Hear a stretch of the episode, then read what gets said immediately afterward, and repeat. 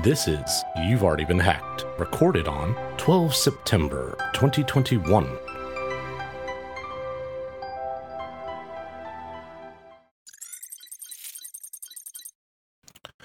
Jumping right into this week's cyber news, Proton Mail has altered its privacy policy after disclosing an activist's IP address. Now, for those that don't know what Proton Mail is, it is a um, supposed to be anonymous, highly secure um, email provider located in Switzerland.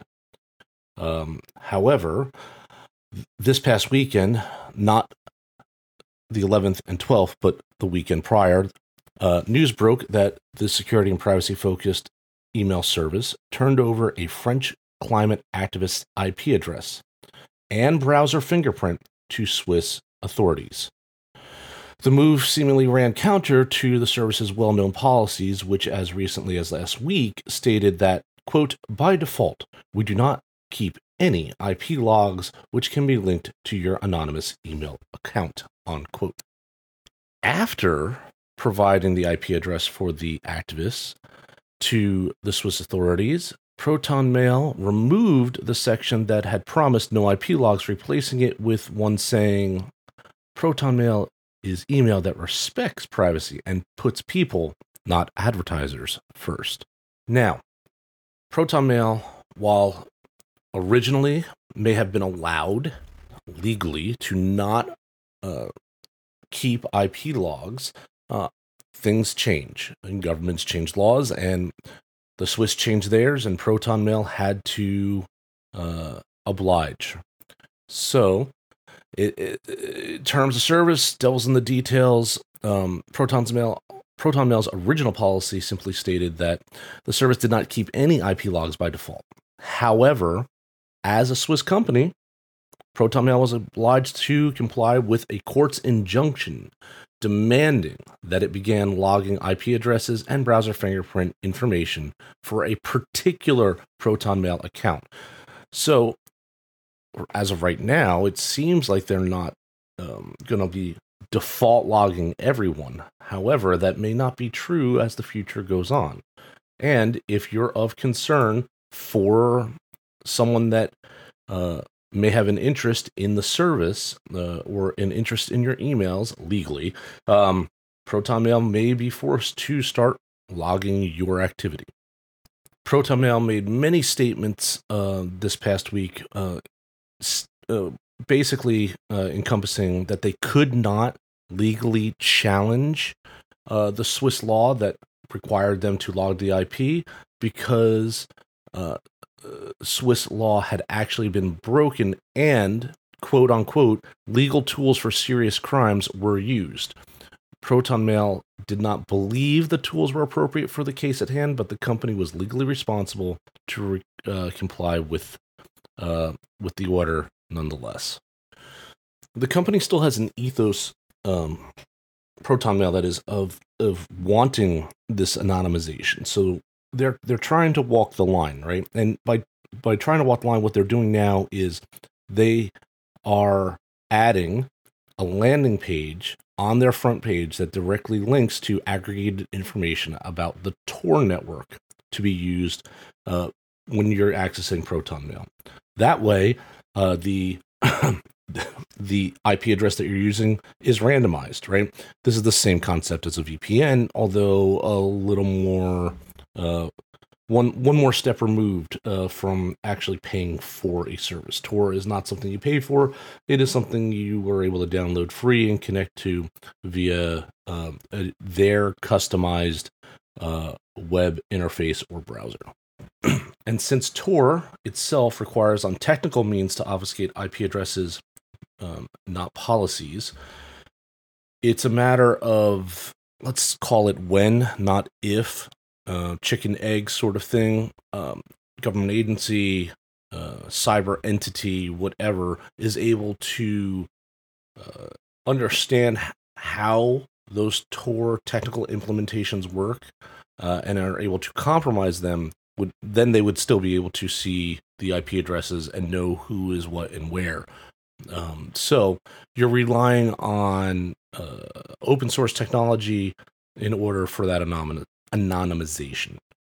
One final note out of all of this is Proton Mail still does encrypt the body of the email itself, and the keys of that encryption are unavailable to the servers processing them. That's good. That means the content of the message was still garbled, right? Couldn't be read by anybody but the intended sender and receiver. However, because we're talking about standard internet protocols needing to be used, right? SMTP requires the email sender, email recipient, and the message timestamp to be server accessible. So while the courts in, in Switzerland may not know, or the authorities may not know what the content of the message says, they do know the email address that it came from, and they know the email address it went to, and they know when it was sent, which in and itself gives then you know law enforcement entities or others the ability to now pinpoint um, where to start looking at a minimum. The U.S. Securities and Exchange Commission has filed sanctions against three financial service companies for failing to uphold cybersecurity procedures, which resulted in the exposure of thousands of customers' personal information. This announcement came this past Monday. Uh, it sanctioned the broker, dealer, and investment advisory firms in three actions for cybersecurity failures after threat actors gained unauthorized access to personally identifiable information for customers and clients. This happened by hacking into cloud based email accounts. The three companies the US SEC took action against were Cetera Financial Group, Cambridge Investment Research, and KMS Financial Services. Uh, all have agreed to settle charges without admitting to or denying the SEC's findings. The individual fines uh, waiver between $200 and $300,000 each.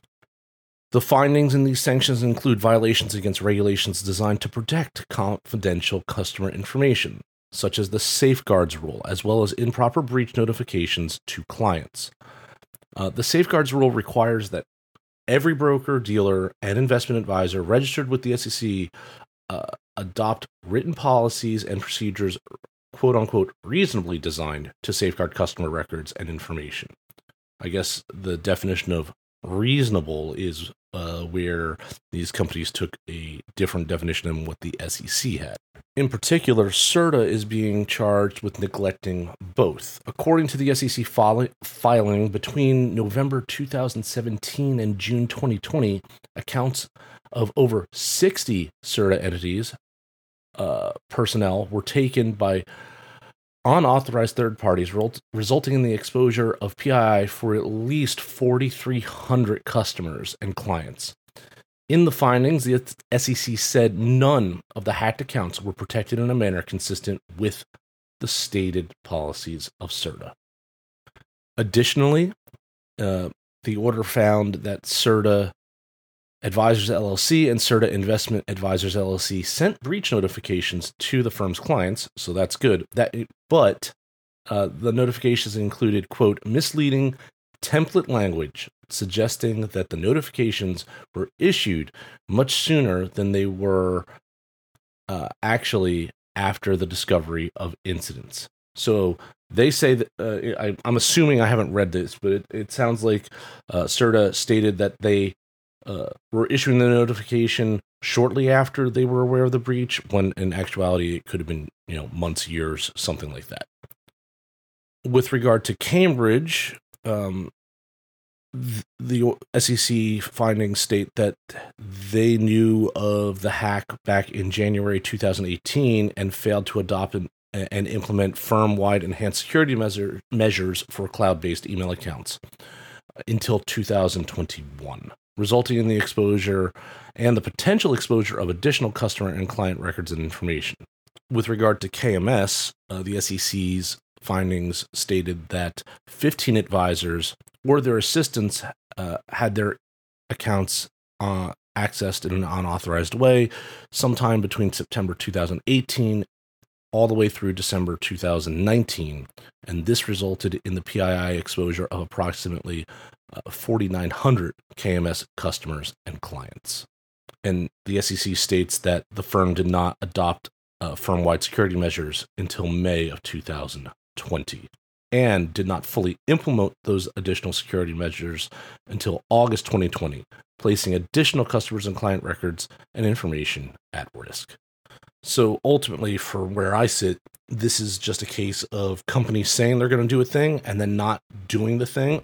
Whether they meant to not do it or not, uh, you know, techn- uh, technically, uh, competently, uh, misleadingly, whatever, um, the watchers are watching, right? So uh, make sure you are in compliant with the regulatory standard for the uh, the industry you're in. And honestly, I would say go above the minimum. You're only helping yourself. And while it may seem like there is extra cost involved with doing more than the minimum required, uh, you're probably saving yourself tons of money, time, and expended resource in the long term by doing so. This past week, parts of New Zealand were cut off from the internet after a major local ISP was hit by an aggressive DDoS attack. Vocus, the country's third largest internet operator, which is behind the brands including Orcon, Slingshot, uh, Stuff Fiber, confirmed the cyber attack originated at one of its customers. According to a network status update, the company said, quote, this afternoon, which was the 8th and 9th of September, depending on what time zone you're in, um, a Vocus customer was under a DDoS attack. A DDoS mitigation rule was updated to the Arbor DDoS platform to block the attack for the end customer. Uh, the company also added that based on initial investigations, it was a, this rule change that disrupted service to a range of Vocus customers. We are working closely with the vendor of the platform to understand why this occurred. This will have affected a range of Vocus customers for approximately 30 minutes. So, the types of stuff that went down for 30 minutes, seemingly uh, to protect a DDoS attack, they DDoS themselves, sort of thing, were banks, post offices, uh, and, and various other types of uh, entities to probably include end users such as uh, myself or, or all of you out there. Which, you know, this this is kind of interesting just in the abstract for all of us. There was the major cy- uh, cyber attack that was happening, right? The DDoS was the malicious activity. However, something seems to have been totally uh, gaffed up in the in the rule set at the their provider because they should have been able to block the attack without disrupting, you know, the three major cities' uh, services inside of New Zealand at the same time. In effect, the the DDoS attack was still successful because all that stuff went down, right?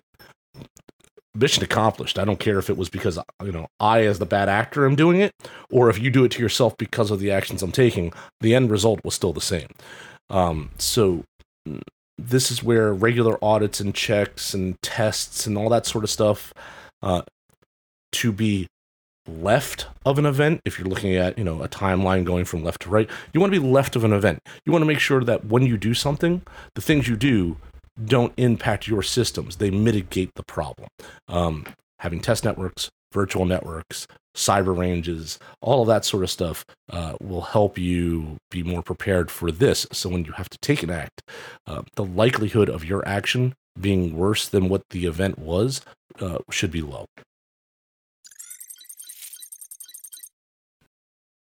And finally, the United Nations this past Thursday confirmed that it was a victim of a cyber attack earlier this year and that the attacks related to the original breach that were ongoing.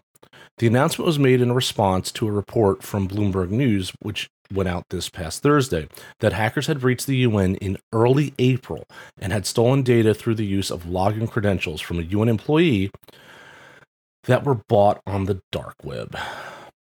In a statement from the UN, quote, we can confirm that unknown actors were able to breach parts of the United Nations infrastructure in April of 2021, unquote.